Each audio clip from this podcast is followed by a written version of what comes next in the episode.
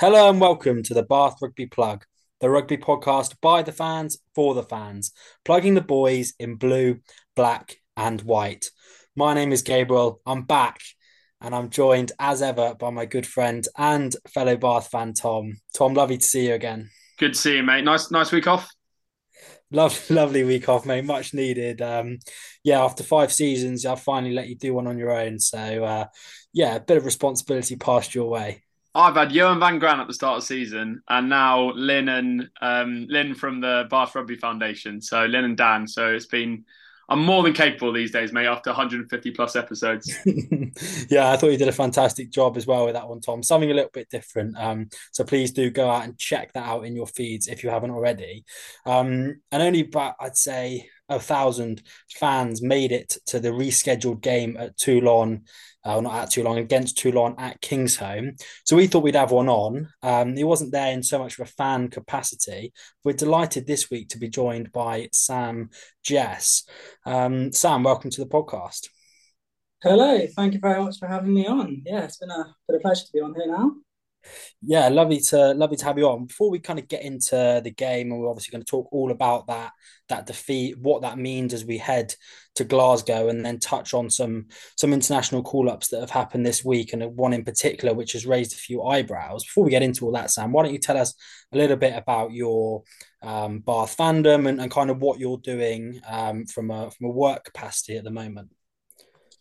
So yeah, thank you. Um, I was born in Bath and raised a Bath rugby fan, so that's that thing. And then I've always wanted to do sports journalism as like a as I sort of like a work sort of job thing. And then went to the University of Gloucestershire in Cheltenham, so I'm close to Gloucester Rugby, the rivals, but I don't don't watch them very often, so don't worry about that. and then yeah, so um, uh, this year I decided I was going to do like my own sort of articles on my WordPress page, just a bit of practice and kind of do match previews for most Bath games this season, and it has gone down very well. But along with that, uh, I got a placement this year at Somerset Live online, so I kind of cover most Bath games and either do live blogging or do player ratings, which has kind of been like quite a life changing moment, really, to be in the press box watching Bath and getting my name in the paper every week.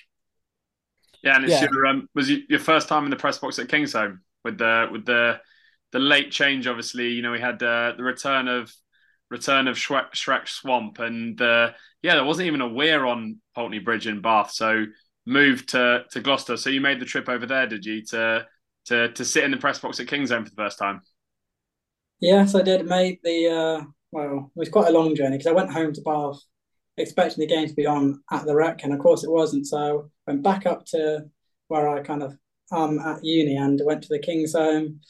and yeah, it was the first time there. And unfortunately, I was um kind of sat right behind the French, the Toulon fans. They were stood up pretty much the entire game, so I had to kind of do my notes standing up, which is a bit of a bit of annoying, but you know what can you do?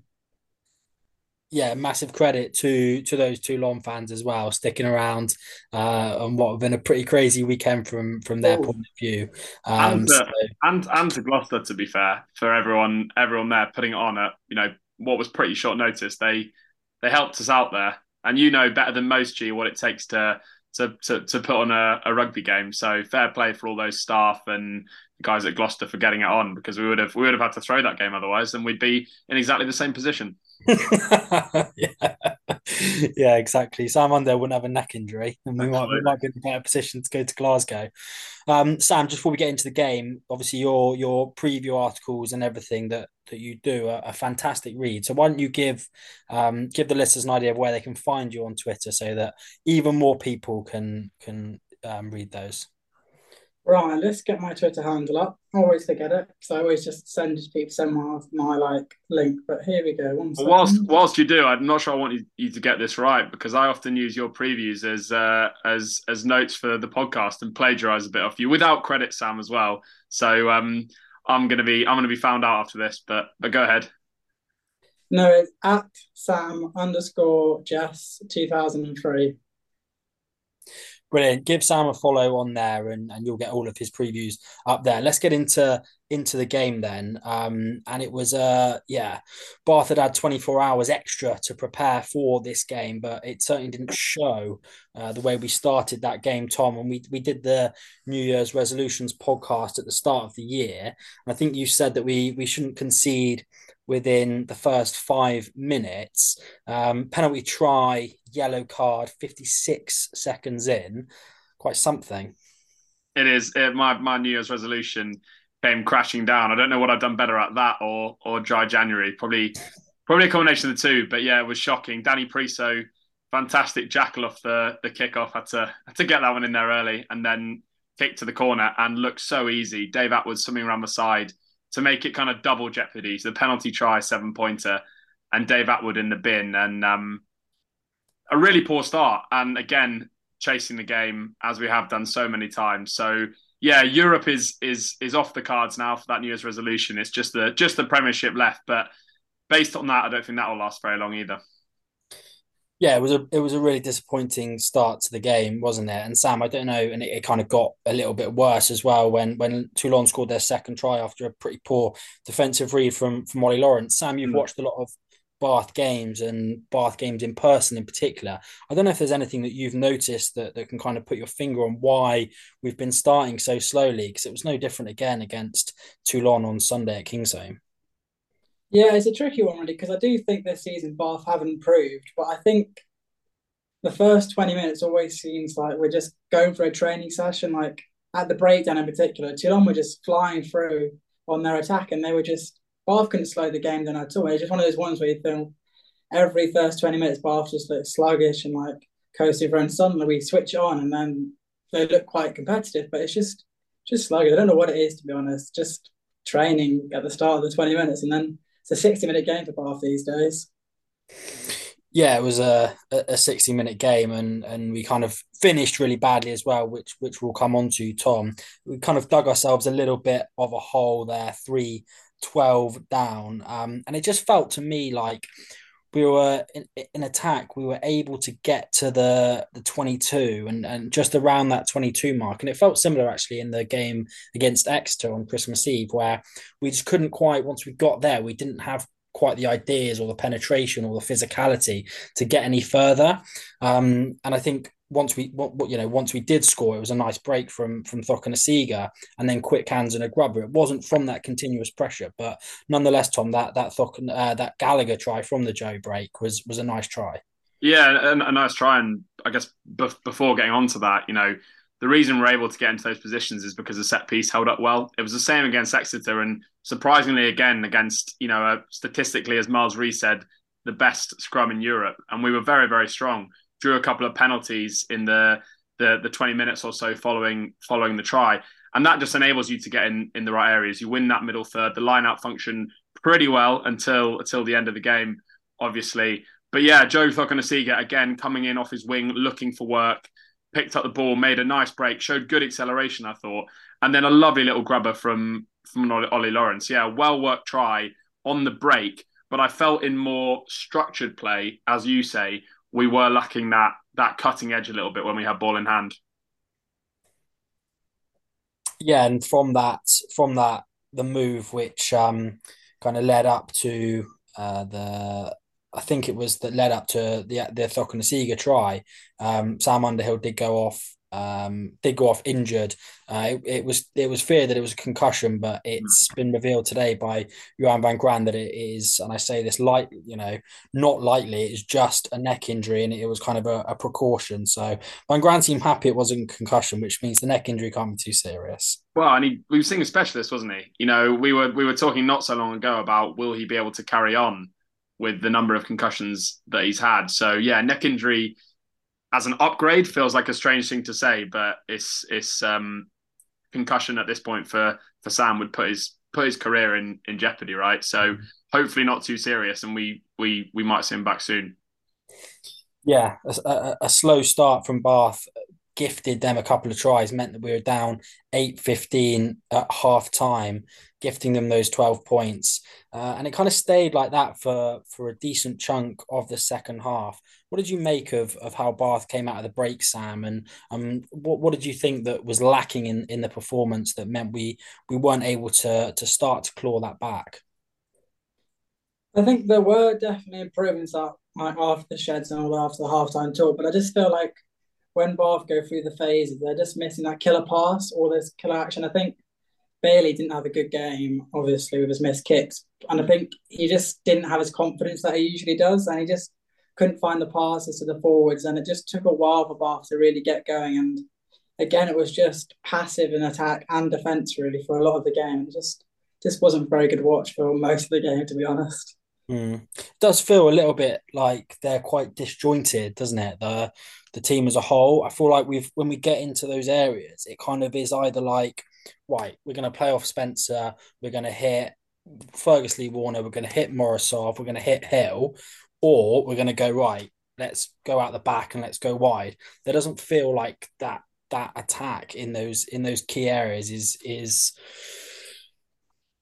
joined together and um, kind of working as one. It just seemed like you've got that option, which the defenses are kind of able to line up, or you've got the option of of using Bailey and using the backs. And I'd just love to see Bailey kind of us try and play off him a little bit more, play off Redpath a little bit more with those forwards and just move that point of attack a little bit to, to try and get defenses moving because just feels quite disjointed and just option A or option B, and yeah. neither are really working.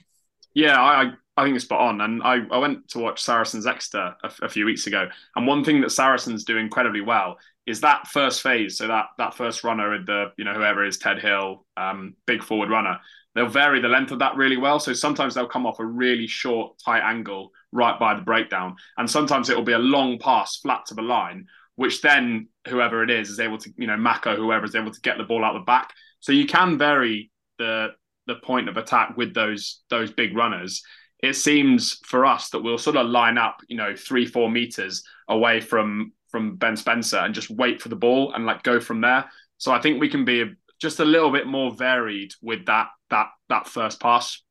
Mm. I, yeah. I, was going to ask you. I was going to ask maybe you, G. Uh, you've mm. you've been you've been interviewing both us, but Sam mentioned Bailey, and did he miss four kicks in the the game? Was it three or four kicks? I think he missed. Was it a penalty and or two penalties and a conversion? But his mm. kicking's been a little bit hit and miss over the last few weeks, shall we say.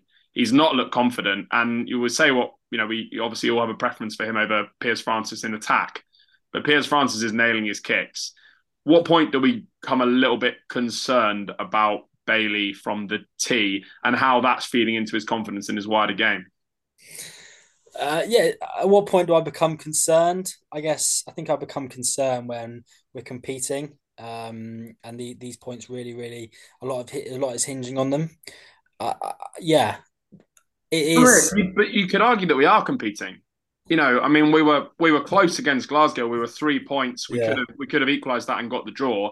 If you take out that first penalty try and then the overthrown line out at the end, that's a very very close game. And if you add and, and we're competitive for large parts of that game, so I think that we're in these games, and I think we it, it could come later in the season at a point where we miss out because of a missed kick, and that's a little bit of a concern because nailing those nailing those kicks is so important in in in, in the Premiership in both league in, in both cups. I, I guess just what's option is option B going back to Francis or is option B giving Spencer a go? Yeah, I'm not sure. I'm just saying at what point at what point does it become become a bit of a concern? Um, and I think I think we're starting to see that to be honest at this at, at this point yeah, I don't think he played well at all. Um, Bailey on Saturday came off after 55 minutes, and yeah, it does feel like it it hinges on like one feeds into the other, doesn't it? It's almost like an all rounder in cricket, right? When when Freddie Flintoff come in and smacked 80, he'd then steam in with a new ball and take a couple up top. It just feels like if Bailey's kicking is going well, his his um, play seems to be better, and if his play is going well, his kicking, it just kind of all seems to combine in one. It does feel like he's a, a real confidence player in that way. Um, for me, for me, I think I'd still stick with him at, at this point, um, both off the tee yeah, yeah. and in Tensia. I, would be concerned that that Van Graan doesn't see it that way, and I'd be interested to see what what he does on on Friday night against against Glasgow in as we'll discuss looks like a you know a, a, a game which we can win and qualify from. Um, Sam, if I was in in your position reporting on the game on Sunday, I think I would have described what happened next by Bath as schoolboy um, a tap and go penalty with with some of the the uh, forwards not retreating um, and a kick through Cheslin Kolbe outpacing everybody to score under the posts to to make it 8-25 to Toulon. That was pretty lackluster stuff from Bath. Yeah, it was, and it was like Kolbe had been kept pretty quiet all day. Yes, he made like a couple of mini breaks, but we think, okay, Kolbe hasn't already got into the game yet. Can we keep it that way? And then just the quick tap penalty from an unnecessary position. Suddenly they kick ahead and Kolbe's just racing past. And you think McConaughey, former Sevens player, is fast.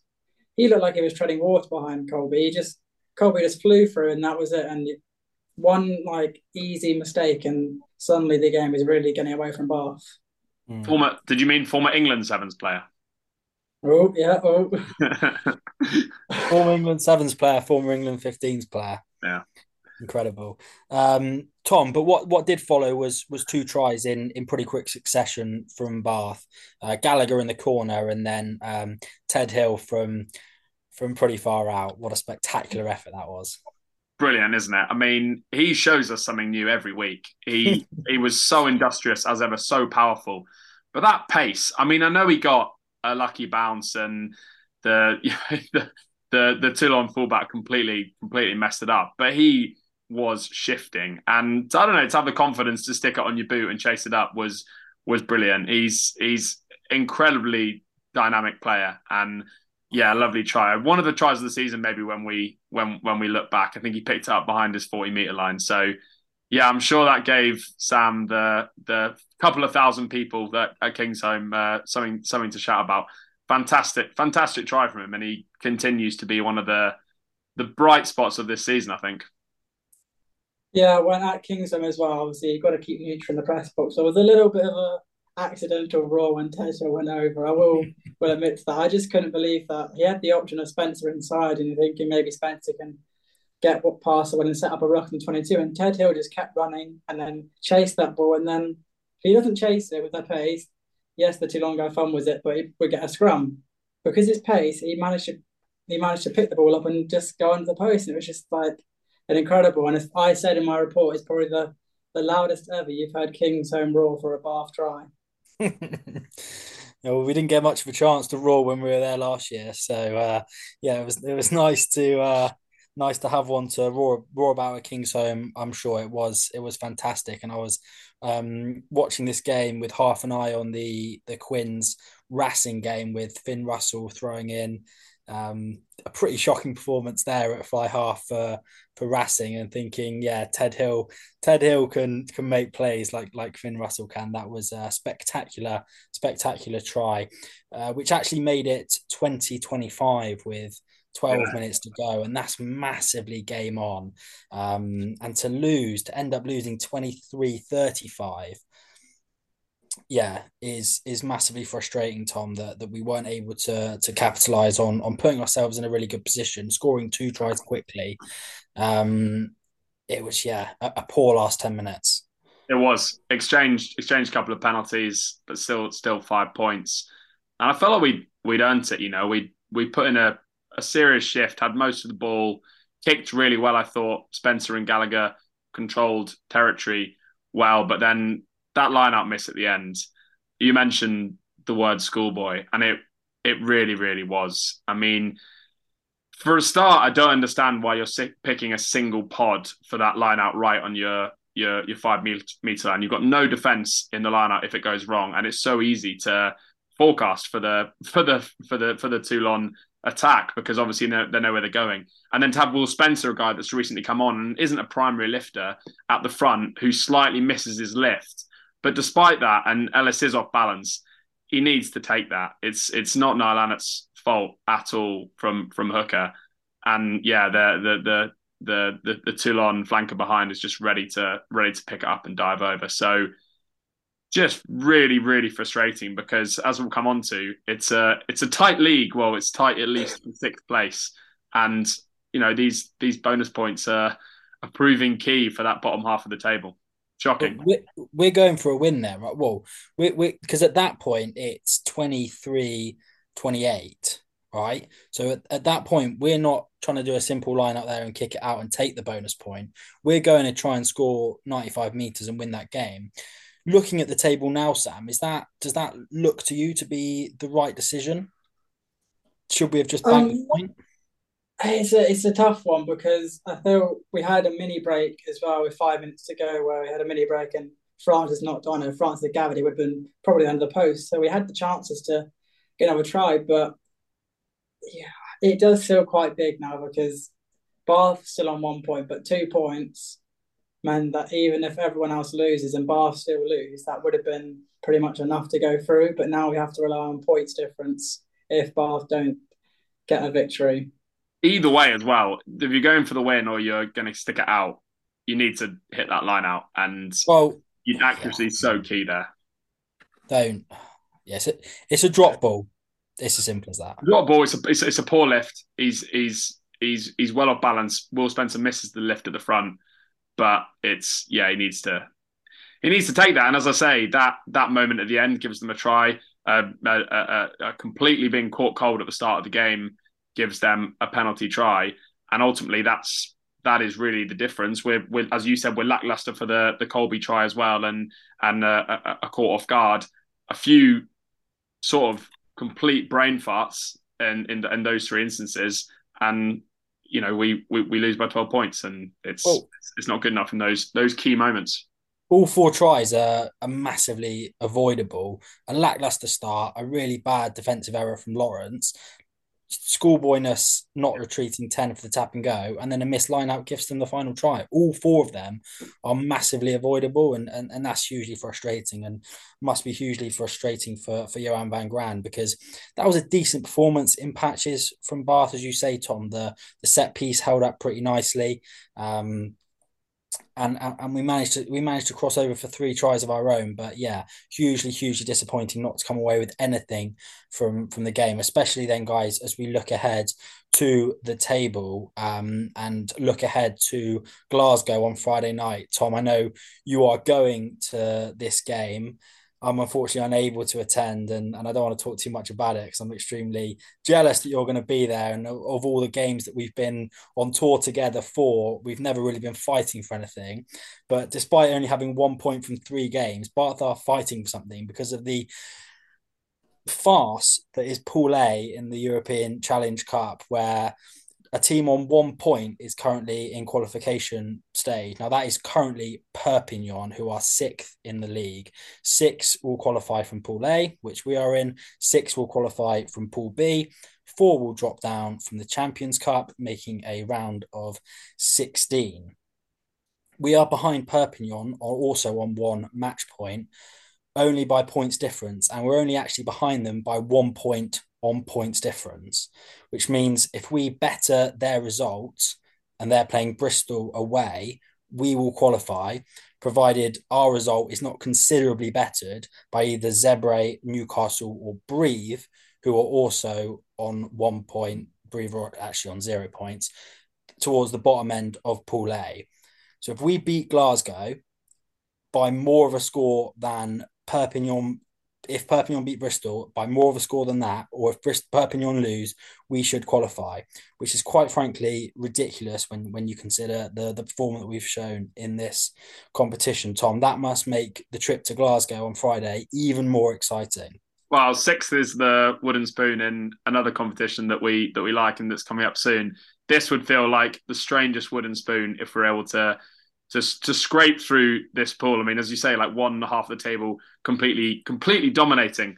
But yeah, we're in it, and you know you've got to be in it for win it. We will be going up to the the Scotstoun. Please uh, keep an eye out on our social media. We're going to try and find a pub or something. I know friend of the podcast Tom Dabinet's heading up as well, so we're gonna we're gonna try and try and meet up. But it's on, and you know it it's it's a short turnaround. Glasgow are in very very good form, seven from seven in the last uh, in all competitions, and but when they came down to the Rec, as I, as I said, it was a close game. It felt like it was two fairly well matched sides, set piece. It was a hard arm wrestle. We chose not to go to points, and it ended up 22 19 to Glasgow. So very, very close in that game. And we could have the cavalry back, G and and and Sam. You know, I was I was checking the injury report that was released just before Christmas, and the following guys were all touted as being uh, you know available towards the back end of January. Jaco Coetzee, Hamer Webb, Jonathan Joseph, Josh McNally, Beno Obano, Quinn Roux, and Mike Williams. So you know, Johan van Graan mentioned in his interview that it is a short turnaround, obviously Sunday to Friday. We then have Sale, who are in great form in the Premiership, and we need to keep our eye on the Premiership with the league being so close. But we might have some key guys returning from from injury, so it'll be interesting to see. I don't know if you guys have got any thoughts on what Bath do selection wise, but I think with qualification on the cards, you throw as much as you can at this. Yeah, I think it's an interesting one though because um, Glasgow in such fine form and Bath's record at, on 4G pitches isn't great, so that could play a factor into it, and also the short turnaround. I would like to see some of those players that haven't played in the first team or the, the said first team for a while. I think Tom de Glamp will maybe put him at full back and Gallagher to wing, something that just to mix it up a bit. I think the team is coming quite predictable at the moment with the same sort of players and you know what's going to happen, which is good for like connectivity. But I think a bit of variety gives some of those players a go because if Bath lose, they can still go through, which is bizarre. So I think give some new fa- new faces a go this weekend. And Sam, I yeah. saw I saw I saw a tweet from you which I really enjoyed, and so I'll let you I'll let you reveal. But you you figured out when our last win in Europe, European competitions. I see you getting up on your phone, so I'll I'll I'll get it up. But it was the win against Wasps at the Rake, 18-16 on the 12th of January 2019. So we've not been in fine form in this ah. competition. but I will go into I'll go into, right? probably probably have about 10 Tennent's lagers and, and and back us for the win. Yeah, so that oh, was our incredible. last cup win. Yeah, because we've had the we had the when we win the Champions Cup and played Scarlets in the COVID season and lost that game, they scrapped the games for the COVID and we played in the Challenge Cup and beat Zebre and Irish in the knockout games. But our last pool win was that Wasp game. So we've lost a lot of pool games since then. Mm. Yeah, last pool win. Oh, yeah. last pool game. Fair enough. Last pool win. I say we got to that uh, semi final against Montpellier, the dream run that we uh, that we ballsed up. But yeah, it's um yeah. I mean, I don't suppose we go in with with too much kind of confidence when you look at the form books. As you say, Sam, Glasgow are in fantastic form and, and Bath just aren't at the moment. But, but still, if I'm Johan van Graan, I'm personally going at this all guns blazing with a with a full strength side, hoping to bring back a couple of a couple of um, people from the injury report, as you say, Tom, because yeah, it it's like last season, right? When we were in the challenge, when we were in the Champions Cup, and we dropped down, and suddenly we had this last sixteen game against Glasgow. Funnily enough, that was this opportunity to do something in the Challenge Cup, and needless to say, we balls that up. But you know, this is an opportunity to actually go like these teams. Toulon are probably one of the favourites to win this. Toulon and Glasgow are probably one of the favourites to win this whole competition, and we've not been that far off them. So I am optimistic, but I do think it's an opportunity to actually do something. So go and win this game. Go and go and win this game, Johan. What I Don't would say though, we've we've we've we, we were close to them both at home, but we were Toulon battered us in Toulon, and our away form has been particularly poor. I think it'll be interesting to see what Glasgow do. Right? I mean, they've already qualified. They've they've had a fair run of fixtures back to back. How are they thinking about selection? I was looking at their fixtures to come though, and they've got a game the following week on the Saturday, and then a 20 day break before their next URC game. So I don't know. I think maybe they will just decide to to get this European game won, put out a decent strength side, and then they'll have three week, weeks to rest. So I think a lot will come down to kind of who they who they put out and who we have available. Sam Underhill, a big name that you mentioned, he he will be out. Josh Bayliss was ill as well for the game. Miles Reid came in late. But I think Chris Kalerta's looked quite good off the bench, so he'll he'll come back into that that back row in, in, in place of Underhill. Other than that, I wouldn't change a huge amount, assuming that none of those guys, Obano, McNally in particular, are back and available. I'm not sure I would either, but but I think listening to Johan's press press conference today, it sounds like he's certainly got one eye on Sale and also one eye on the short turnaround. So fascinating squad selection and a fascinating game, Tom, which we should be watching up at Glasgow. Conscious that we're running a little bit short of time. We've mentioned some names there that have been on the cusp and in and around squads, international squads, um, but none, no England players, no Bath players, excuse me, in the England squad for the first time in a long time. Sam, what was your reaction when when Steve Borthwick named his first England squad earlier this week?